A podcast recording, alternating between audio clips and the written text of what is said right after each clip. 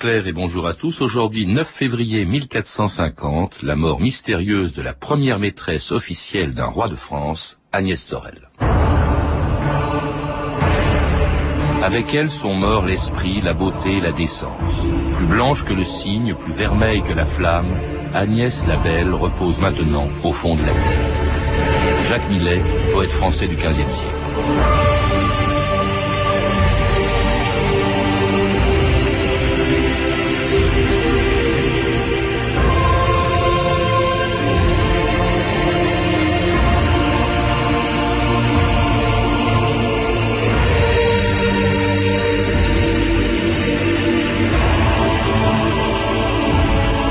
D'histoire.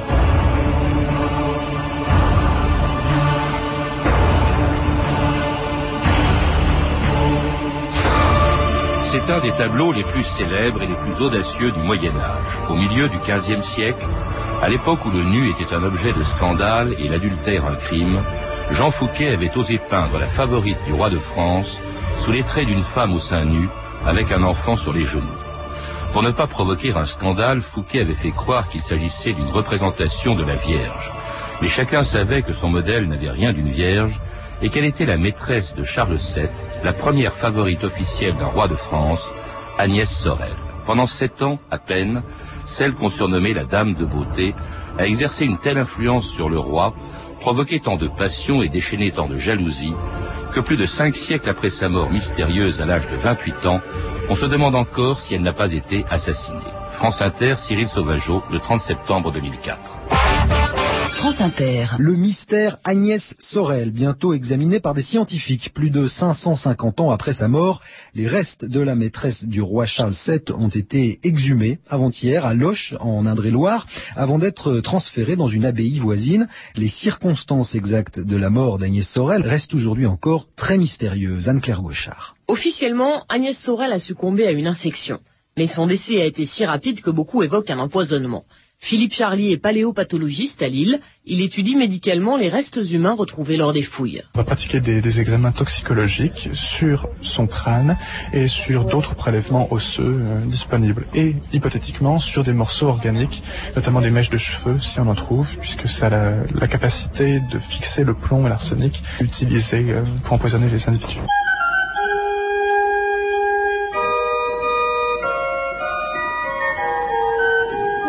François Skirmina, bonjour. Bonjour. C'est assez extraordinaire cette enquête sur une femme qui est morte il y a 554 ans et dont vous venez d'écrire la, biographie chez Perrin, euh, Agnès Sorel, qui est peut-être d'ailleurs une des figures les plus fascinantes de notre histoire. Il y a peut-être au moins pour trois raisons. D'abord en raison, on vient de l'entendre, des circonstances étranges de sa mort, nous, nous en reparlerons. Peut-être aussi parce que c'était une des plus belles femmes de son temps. Mais enfin, et je voudrais qu'on commence par là, parce que bien avant d'autres favorites, je pense à Henriette d'Entrague, à Madame de Montespan, Madame de euh, Agnès Sorel, je crois, a été la première maîtresse officielle d'un roi de France avant Charles VII. Ils avaient des maîtresses, mais ils ne les montraient pas. Effectivement, ils avaient des maîtresses, et d'ailleurs ça leur causait beaucoup de difficultés avec l'Église, parce que ces maîtresses, ils voulaient les épouser. On connaît l'histoire de Philippe Auguste et de ses trois femmes, et euh, ils n'osaient pas justement introduire officiellement leur maîtresse, et ils voulaient répudier leur femme pour épouser, une, épouser celle qu'ils aimaient. Ils risquaient l'excommunication, tout simplement. Plus que ça, l'interdiction dans le royaume, qui était un, un châtiment terrible, puisque ça affectait toute la population. Plus de, plus de sacrements, plus de de funérailles religieuses, etc. Alors, donc, ça a été, c'était euh, Charles VII s'est montré un innovateur. Il avait lui-même eu beaucoup, beaucoup de liaisons, comme tous les souverains de, l'époque, comme ses cousins bourguignons, comme, comme les, souverains de, tout, de toutes les, les, les trônes d'Europe. Mais lui, il a, pour la première fois, introduit sa maîtresse dans la maison de la reine, d'abord pour commencer, et ensuite, il l'a consacrée officiellement. Alors Charles VII, il faut le rappeler quand même, il a la réputation d'avoir été un roi euh, plutôt sinistre faut rappeler que c'est lui euh, qui, euh, d'abord, a, laissé, a abandonné un peu Jeanne d'Arc à son sort, alors que celle-ci l'avait remis sur le trône de France, avait fait couronner euh, à Reims. c'est également le fils d'un roi fou. Charles VI, son père, était fou. il a été, il a été conçu d'ailleurs dans une crise de délirium très mince, justement. Alors Charles VII n'était pas fou, mais il était sujet, il était cyclotimique, il était sujet à des dépressions, alter, ce qu'on appelait son nonchaloir à cette époque-là, c'est-à-dire ah des, moments d'abattement complet, dont justement Jeanne d'Arc a réussi à le sortir en premier temps. Et en, même temps, il était, quand, quand il était, quand il était, c'était ressaisi, c'était un grand roi, c'est un très grand roi, Charles VII. Il a d'abord, il a régné assez longtemps, et c'est lui qui a, qui a euh, commencé, si vous voulez, le, la monarchie absolue en France, qui a jeté les bases de la monarchie absolue en France. Oui, mais quand même, bon, on a toujours dit, roi taciturne, il y avait d'autres raisons. Père, donc son père était fou, euh, il y a eu l'affaire Jeanne d'Arc, on est en pleine guerre de Cent Ans, il y a une mère qui l'a trahi, c'est quand même Il a, il une jeunesse épouvantable, parce que justement, il a été rejeté par ses parents par le traité de Bretigny en 1420, donc on l'a supposé bâtard. Il, s'est trouvé euh, assisté à des drames épouvantables dans son enfance, quand, euh, son oncle, le duc de Bourgogne, assassine en pleine rue son, son beau-frère ou son cousin, le duc d'Orléans, ça, ça revenait évidemment aux oreilles de ce petit garçon. Il était petit et il a alors il a assisté, il a assisté à, le, à la, la, guerre civile entre les Armagnacs et les Bourguignons avec tout ce que ça comportait d'horreur. Il a été obligé, tout jeune encore, de quitter précipitamment, enveloppé dans une couverture, justement au cours d'une émeute, Paris. Et il a donc ensuite, il a assisté au meurtre de son de son oncle, euh, le duc de Bourgogne, Jean sans peur, sur le, le, pont de Montereau, qui a été perpétré par ses propres conseillers. Enfin, il a, il a eu une jeunesse shakespearienne. Hmm. Voilà, on peut ajouter qu'il est marié à une femme qu'il n'aime pas beaucoup, même s'il lui a fait, je crois, 14 enfants oui. ses, ses maris d'Anjou. Enfin bref, tout était réuni pour faire de Charles VII le plus sinistre des rois du Moyen Âge jusqu'à cette rencontre imaginée dans ce film de Sacha Guitry qui racontait très bien l'histoire, même s'il prenait beaucoup de liberté avec elle. Le roi Charles VII, qui avait sinistrement abandonné Jeanne d'Arc à son destin tragique, n'avait moralement plus guère de crédit. Son trône lui semblait un équilibre instable, et, se sachant impopulaire, il sombrait à présent dans le marasme et le remords. Mais une idée lui vint qui venait de Touraine. Quelle était donc cette personne? Sire, devenez amoureux, follement amoureux, sensuel, immoral, et pour qu'enfin nul n'en ignore, ouvertement, Seigneur, accordez-moi des droits, donnez-moi des châteaux, des bijoux et des rentes, et vous verrez bientôt tous les Parisiens conquis par votre exemple amoureux de l'amour, prodigue désormais, et libérez enfin de toute hypocrisie. Nommez-vous, s'il vous plaît, madame Agnès Sorel. Agnès Sorel. Sorel. Et nous sommes en 1432. Qu'importe le millésime quand la médaille est si jolie.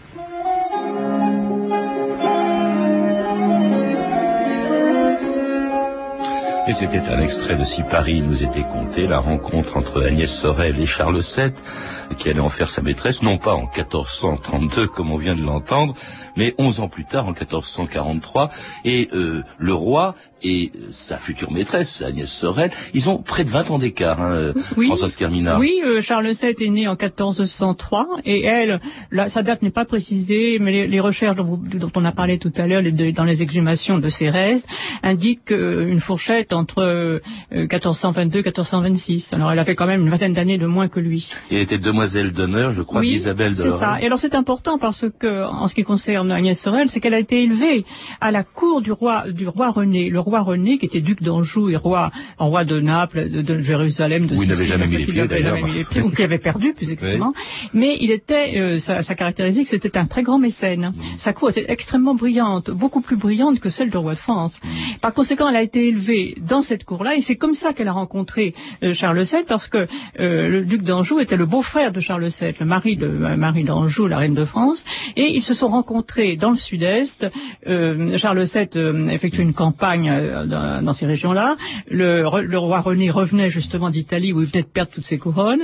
Et ils se sont rencontrés donc à Toulouse. Et Charles VII a été immédiatement ébloui par la beauté de, de la l'une des suivantes d'Isabelle de, Lorraine, la duchesse d'Anjou, Agnès Sorel. Alors la beauté, c'était pas un mythe. Hein. On, on, il faut rappeler qu'on l'appelait la dame de beauté, non oui. pas parce qu'elle était belle, ce oui. qui était le cas, mais oui. parce que on lui avait, le roi lui avait donné un, le château de beauté sur Marne, je crois. Mais c'est pas un mythe. Il y a ce tableau extraordinaire de Fouquet que l'on voit sur la couverture lecture de votre livre, Françoise Carmina, euh, c'était, c'est cette, cette beauté a été prouvée justement, a été démontrée scientifiquement par les travaux du docteur Philippe Charlier. Il y a quelques mois. Il y a quelques mois, au cours des de l'exhumation des restes d'Agnès Sorel. Effectivement, il a pu établir qu'elle avait ce que la légende, si vous voulez, lui donnait, une peau merveilleuse, blanche, très pure, de, très, des yeux bleus, de grands yeux bleus, euh, et, elle était blonde, en plus très blonde.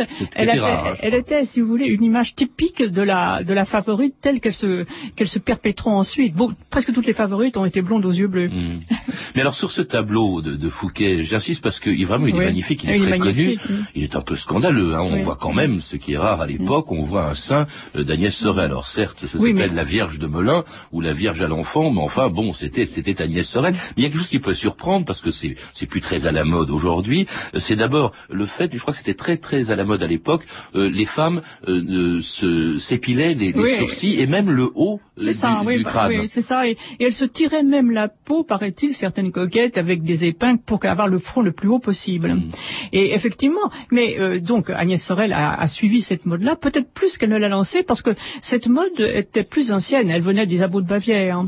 La, la Isabeau de Bavière a lancé cette mode justement un peu dévergondée qu'on a reproché à Agnès Sorel. Alors après Isabeau de Bavière, il y avait eu toute la période des guerres civiles, les, la mode, la vie de course était assoupie, et c'est ce qu'on a reproché à Agnès Sorel, c'est qu'elle a recommencé, cette, elle a recommencé à implanter dans la course ce luxe, ces dépenses, ces, euh, ces, scandaleuses tenues qui vont inquiéter beaucoup de gens. Et qui rendaient en tout cas fou le roi Charles VII qui allait couvrir Agnès Sorel de cadeaux. Je préférerais perdre une province que vous-même, Agnès. Une province, entendez-vous Il serait mieux de nous garder toutes les deux et la province. Et moi Agnès, mamie. Sir Charles. Je vous donne la seigneurie de Roquesaisière en Rouergue. Je vous donne la seigneurie d'Issoudun en Berry. Je vous donne la seigneurie de Vernon. Je vous donne la seigneurie d'Anneville. Et moi, je vous aimerai toujours, quand bien même vous me reprendriez tous ces dons. Dès aujourd'hui, vous recevrez 300 livres de pension. Je ne les prends que pour tâcher à être plus belle et à vous plaire plus encore.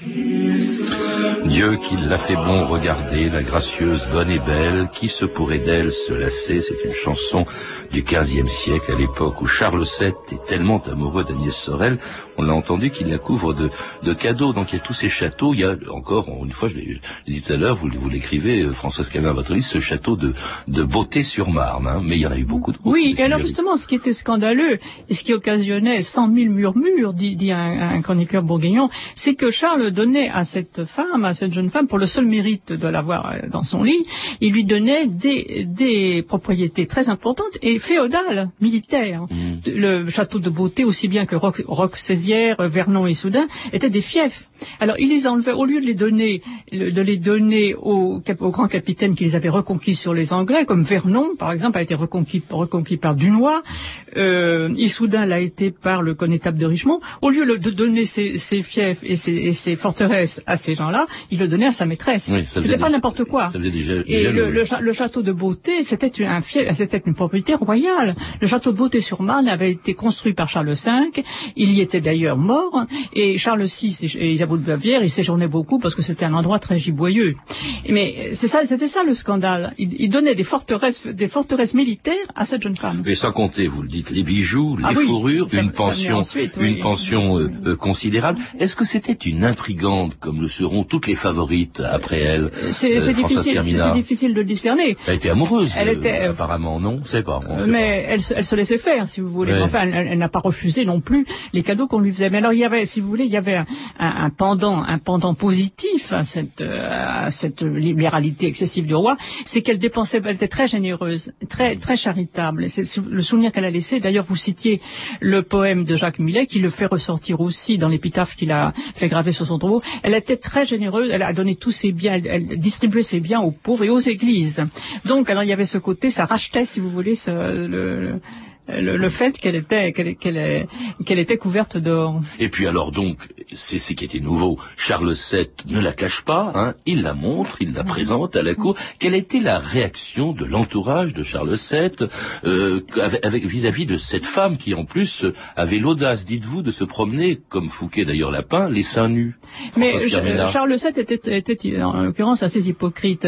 Et euh, à, l'un de ses, de ses prêtres, enfin des aumôniers qui lui faisaient le, le reproche d'avoir cette femme-là de lui, il disait mais tous les rois ont le droit d'avoir un fou. Moi j'ai choisi comme fou une, une folle et, et elle tient le rôle de folle. Et effectivement, elle pouvait très bien le tenir parce que c'est une des qualités qui explique sa faveur en dehors de sa grande beauté.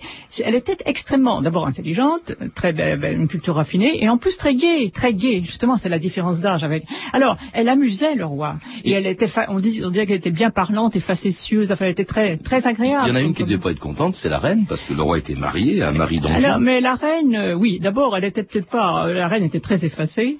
Elle était euh, sa cousine, mais elle était mariée avec lui depuis le fiancée en tout cas depuis l'âge de roi, 14 ans.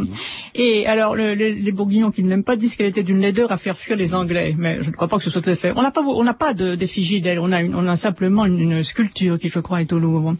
Et donc elle était habituée depuis longtemps euh, aux trahisons de Charles VII, parce que Charles VII était un, était un homme très paillard. Il a eu beaucoup beaucoup de liaisons avant avant avant. Enfin, bref, ce que vous voulez dire, c'est qu'elle se, elle se résigne. Alors, elle, oui, c'est ça. Elle, elle était comme, euh, comme Marie Legzinska, euh, qui, euh, à propos de la Pompadour, disait puisqu'il en faut une, autant qu'elle soit celle-là, parce que Agnès Sorel, tout comme la Pompadour d'ailleurs, ont toujours veillé à être extrêmement respectueuses, avec avoir beaucoup d'égard pour la souveraine. En tout cas, il y en a un qui ne se résigne pas, c'est le fils de Charles VII, le futur Louis XI, qui a peu- pratiquement le même âge qu'Agnès Sorel et qui Oui. ne cache pas l'aversion que lui inspire la maîtresse de son père. Le roi mon père n'est pas ici.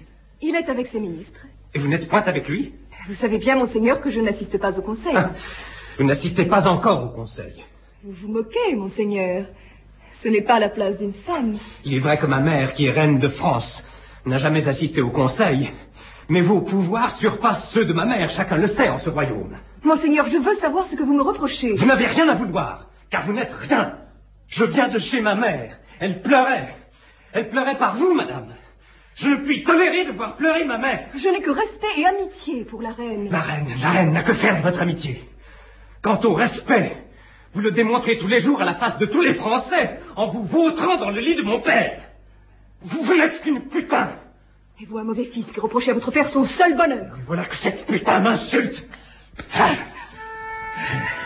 Il fallait que quelqu'un ait enfin le courage de te donner ce que tu mérites. Et ce que lui donne Louis XI à Agnès Sorel, c'est une gifle parfaitement authentique, je crois, Oui, c'est-à-dire il y a- les- il y a des opinions, les opinions se partagent. Les uns disent qu'il a, il l'a giflé, d'autres qu'il l'a poursuivi de son épée. Mais enfin, c'est tout aussi offensant l'un que l'autre. En tout cas, il, dé- il dé- il détestait Agnès Sorel, pas seulement euh, parce qu'elle était la maîtresse de son père, mais à cause de sa mère, on l'a entendu, euh, à cause également de son père. Il n'aimait pas du tout son père, en réalité, Louis XI. Non, il l'a détesté jusqu'au bout, sans, sans sans d'ailleurs s'en cacher. Ouais. Alors il reprochait donc, euh, comme tous les comme tous les fils pas beaucoup les maîtresses de leur père, c'est évident, mais il y avait plus que ça. Il reprochait à Agnès euh, d'avoir une influence politique et de soutenir euh, le clan de, de- de- des ministres, surtout Pierre de Brézé et euh, Jacques Jacques Coeur, alors que lui lui Louis XI aurait voulu participer au gouvernement. Parce que c'était pas, c'était pas une potiche, hein, vous le montrez bien, uniquement préoccupée de sa beauté, par sa beauté. Elle a exercé une influence, même si elle participe pas au Conseil, sur, sur Charles VI. Elle a, elle a soutenu ces deux hommes qui ont qui ont été très marquants dans le règne de, de, de Charles VII. Jacques Coeur, hein, c'était l'inventeur de, de l'impôt euh, permanent. C'est ça. Hein. Jacques Coeur a, a- a- a donné un, un- un sursaut à l'économie française. À part, à part ça, il, a, il a rétabli ou établi les relations, des relations commerciales avec le, le Levant. Dans, il a, ces galères, on appelait ça des galets, sillonnaient toute la Méditerranée. Donc il avait un très grand poids sur le, le renouvellement, sur le réveil économique du pays. Et euh, quant à Pierre de Brézé, c'est lui qui a euh, euh, qui a soutenu le roi pour établir des mesures nouvelles qui étaient destinées à renforcer considérablement la monarchie, comme par exemple l'institution de, l'impôt dont vous venez de parler et l'armée permanente. Autre importance d'Agnès Sorel, qui ne se contente pas de soutenir Jacques Coeur, c'est également sur le plan extérieur. C'est elle, dites-vous, Françoise Carmina, qui a poussé Charles VII à reprendre la guerre contre l'Angleterre. Au fond, et d'ailleurs, vous le dites aussi, c'est une espèce de Jeanne d'Arc Moins la virginité, peut-être. oui, c'est une Jeanne d'Arc par l'essence et non pas par le par l'homme. Non, c'est-à-dire que la France, quand elle est arrivée, j'allais dire au pouvoir, hein, quand elle est arrivée à la cour, la France était en, en paix, enfin en trêve, plus exactement, avec l'Angleterre. Une trêve importante avait été signée en 1444 et en 1449, c'est-à-dire cinq ans plus tard, à la suite d'incidents, comme il en arrive souvent dans les trêves, dans ce genre de trêve, la guerre a repris. Ou plutôt, la guerre allait reprendre. Et Charles VII hésitait comme toujours, parce que, comme je vous le disais tout à l'heure, il était dans une période de dépression, d'hésitation, et surtout, il ne, voulait pas que la France retombe dans les malheurs de la guerre dont elle, dont était sortie depuis cinq ans. Et c'est elle et d'autres, parce que Jacques Coeur a eu son rôle, Pierre de Brézé aussi, et tous les conseillers militaires du roi, mais enfin, elle, aussi a, euh, euh, euh, inciter euh, Charles VII à reconquérir la Normandie. À ce moment-là, il n'y avait plus, les Anglais n'avaient plus que la Normandie et la Guyenne. Et elle va même le rejoindre en campagne, en plein hiver, hein, 1449-1450, alors qu'elle est enceinte. Elle avait déjà eu, donné trois, trois fils, trois filles plutôt, pardon, euh, qui étaient euh, naturelles hein, de, de, de, à Charles VII. Elle est enceinte d'un quatrième enfant. Elle le rejoint. Et c'est là qu'effectivement, elle le rejoint, je crois, parce qu'elle était jalouse d'une rivale. Oui, euh, ou, ou, alors, enfin, le prétexte qu'elle a, qu'elle a donné au roi, qui était un peu, un peu léger, pas léger, mais enfin un peu euh, extraordinaire, c'était que elle avait appris un complot. On voulait enlever le roi, les Anglais voulaient enlever le roi, elle voulait le prévenir. Enfin, il était habitué au complot, Charles VII. Il en avait depuis son enfance. En, en, tout cas, elle fait une route elle, absolument épouvantable, et elle revient euh, à Jumièges, où elle meurt, sans doute quelques de, jours après son à cause de cette, cette escapade, le 9 février 1450 en présence de Charles VII. Que disent les médecins? La dame de beauté est perdue, sire. Elle vous attend. Ah, oh, sire, je vous attendais. Avant de quitter cette terre, je priais Dieu qu'il me permît de vous revoir. Soyez remerciés pour le bonheur que vous m'avez donné et tous les bienfaits dont vous m'avez comblé. Agnès, je vous dois le plus grand bonheur de ma vie. C'est peu de choses que notre fragilité. Sainte Vierge Marie, priez Dieu afin qu'il me reçoive en son paradis malgré mes péchés. C'est peu de choses que notre fragilité, ce sont en effet les derniers mots d'Agnès Sorel avant sa mort, le 9 février 1450. Tout de suite d'ailleurs, comme elle avait 28 ans, qu'elle était jusque-là en bonne santé, croyait-on, on a pensé qu'elle avait été assassinée. Et d'ailleurs, c'est confirmé par les recherches qui ont oui, été faites sur ses restes oui. il y a quelques mois, oui. où on a trouvé un taux anormalement élevé de mercure, je C'est crois, ça, dans son corps. ça. Alors le mercure, le mercure pouvait très bien être un médicament. On l'employait à un remède, à une thérapie. On l'employait justement dans le, dans le cas de, de- des accouchements et dans le cas euh, des infections intestinales. Et justement, on a constaté dans ses recherches et ses expertises qu'elle avait une infection intestinale. Mais alors, ce qui est surprenant, c'est la quantité de mercure qui a été retrouvée, qui est vraiment anormale, parce que le mercure n'était pas du tout une innovation. Ce médicament était employé depuis l'Antiquité, je crois, et donc euh, les, médecins devaient savoir quel était le taux exact de mercure à, donner à un malade. Alors là, c'est l'excès de mercure qui a inquiété euh, Philippe Charrier, le docteur Philippe Charrier et ses collaborateurs. Mais tout de suite, on pense donc à un assassinat. On soupçonne en premier, ce qui peut paraître surprenant, puisque elle, elle le soutenait, elle était plutôt proche de lui. On soupçonne Jacques Coeur. Oui, mais Jacques Coeur a été dénoncé par une de ses une de ses débitrices. Jacques Coeur avait avait répondait était un créancier, il donnait de l'argent et, et il y a eu beaucoup de gens qui avaient des dettes vis-à-vis de lui. Alors on a trouvé euh, peut-être judicieux ces débiteurs de le faire accuser pour que justement il soit condamné. Mais c'est intervenu dans le procès, mais ça n'a pas été, ça n'est pas, enfin Charles VII en était euh, l'a cru. Je pense que Charles VII a cru qu'effectivement Jacques Coeur avait assassiné euh, Agnès Sorel, mais enfin ce n'est pas intervenu dans les arrêts dans l'arrêt du procès. On a laissé la question en suspens. Alors, autre soupçon, mais cela évidemment, Charles VII ne peut pas le mettre en avance, il- il- en avant, il s'agit de son propre fils, Louis XI, qu'on a activement euh, euh, soupçonné. Oui. Il détestait, on l'a vu, il détestait Agnès Sorel. On l'a, on l'a accusé. Il y a eu des, des, des chroniqueurs qui l'ont accusé tout de suite. Mm. Mais et ce, et ce, soupçon a, a, beaucoup frappé Louis XI puisqu'il répétait toujours un roi de France, un roi de France n'empoisonne pas. Ce n'est pas une arme qu'emploie un roi de France. Alors vous citez également d'autres suspects. Vous citez notamment justement celle qui est devenue tout de suite après, ce qui prouve bien qu'il n'était peut-être pas aussi attaché qu'on le dit à Agnès Sorel, la, maîtresse de Charles VII, Antoinette de Maignelet. C'est ça, c'était une cousine de euh, d'Agnès. Qui Agnès était une femme très bonne, comme je crois vous l'avoir dit tout à l'heure, et elle avait pris cette cousine sous son aile protectrice et elle voulait lui assurer une carrière à la cour. Mais la, cette Antoinette était très belle. D'ailleurs, elle a elle a fait une carrière de de, de, euh, de favorite formidable puisqu'elle a fini favorite de oui, de Bretagne. Hein, elle a placé Charles VII. Elle a, elle a été, elle est partie avec le duc de Bretagne, qui est d'ailleurs un très bel homme. Ils ont eu trois enfants ensemble. Elle a recommencé la même histoire en Bretagne. Oui, sauf qu'on parle beaucoup moins d'elle que d'Agnès Sorel. Oui. Euh, Qu'est-ce qui explique quand même cette femme n'a gouverné, si je puis dire, le cœur de Charles VII que pendant sept ans. Ça a la place qu'elle occupe encore dans notre imaginaire, Françoise Carmina. Vous parlez d'Agnès Sorel. Sorel. Mais parce que justement, elle a, un côté, elle a un côté magique, et je crois que c'est dû d'une part au fait qu'elle a, elle a été très rapide. Enfin, elle n'a pas vécu longtemps, qu'elle était euh, extrêmement belle, et qu'on n'a finalement pas tellement de sources directes. De, on n'a pas de lettres d'elle, si ce n'est des lettres apocryphes. Mmh. On a, on a peu, très peu de traces d'elle. Alors euh, tout ce qui est à, tout ce qui est à demi connu exerce forcément une, magie. Bah, des traces, on en a désormais grâce à votre livre, François Et grâce surtout aux recherches, aux recherches faites par le, par le docteur Philippe. Mais, mais grâce à votre livre, j'insiste, Agnès Sorel, ma première, la première favorite, pardon, qui vient de paraître chez Perrin. C'est également l'auteur des Montmorency, Grandeur et Déquin, publié également chez Perrin en 2002. Chez le même éditeur, vous pouvez également lire, d'ailleurs on le recevra bientôt, de Georges Minois, la biographie de Charles VII, à lire enfin Favorite des Dames de Cœur de Pascal Arnoux, publié aux éditions du Rocher, et un très beau livre des éditions du Chêne, Souverain et Roi de France, sous Claude Gauvard, consacre un chapitre à Charles VII. Vous avez pu entendre des extraits de Si Paris nous était compté de Sacha Guitry, édité par TF1 Vidéo, et de la Tribune de l'Histoire, en juin 1971, de André Castelot, Alain Decaux et Jean-François Kiap. Ces références sont disponibles par téléphone au 32 30, 34 centimes la minute ou sur franceinter.com. C'était 2000 ans d'histoire, la technique Stéphane Devernay et Christophe Papon, documentation Claire Tesser et Camille Pouch-Géraguier, une réalisation de Anne Kobilac. Demain, dans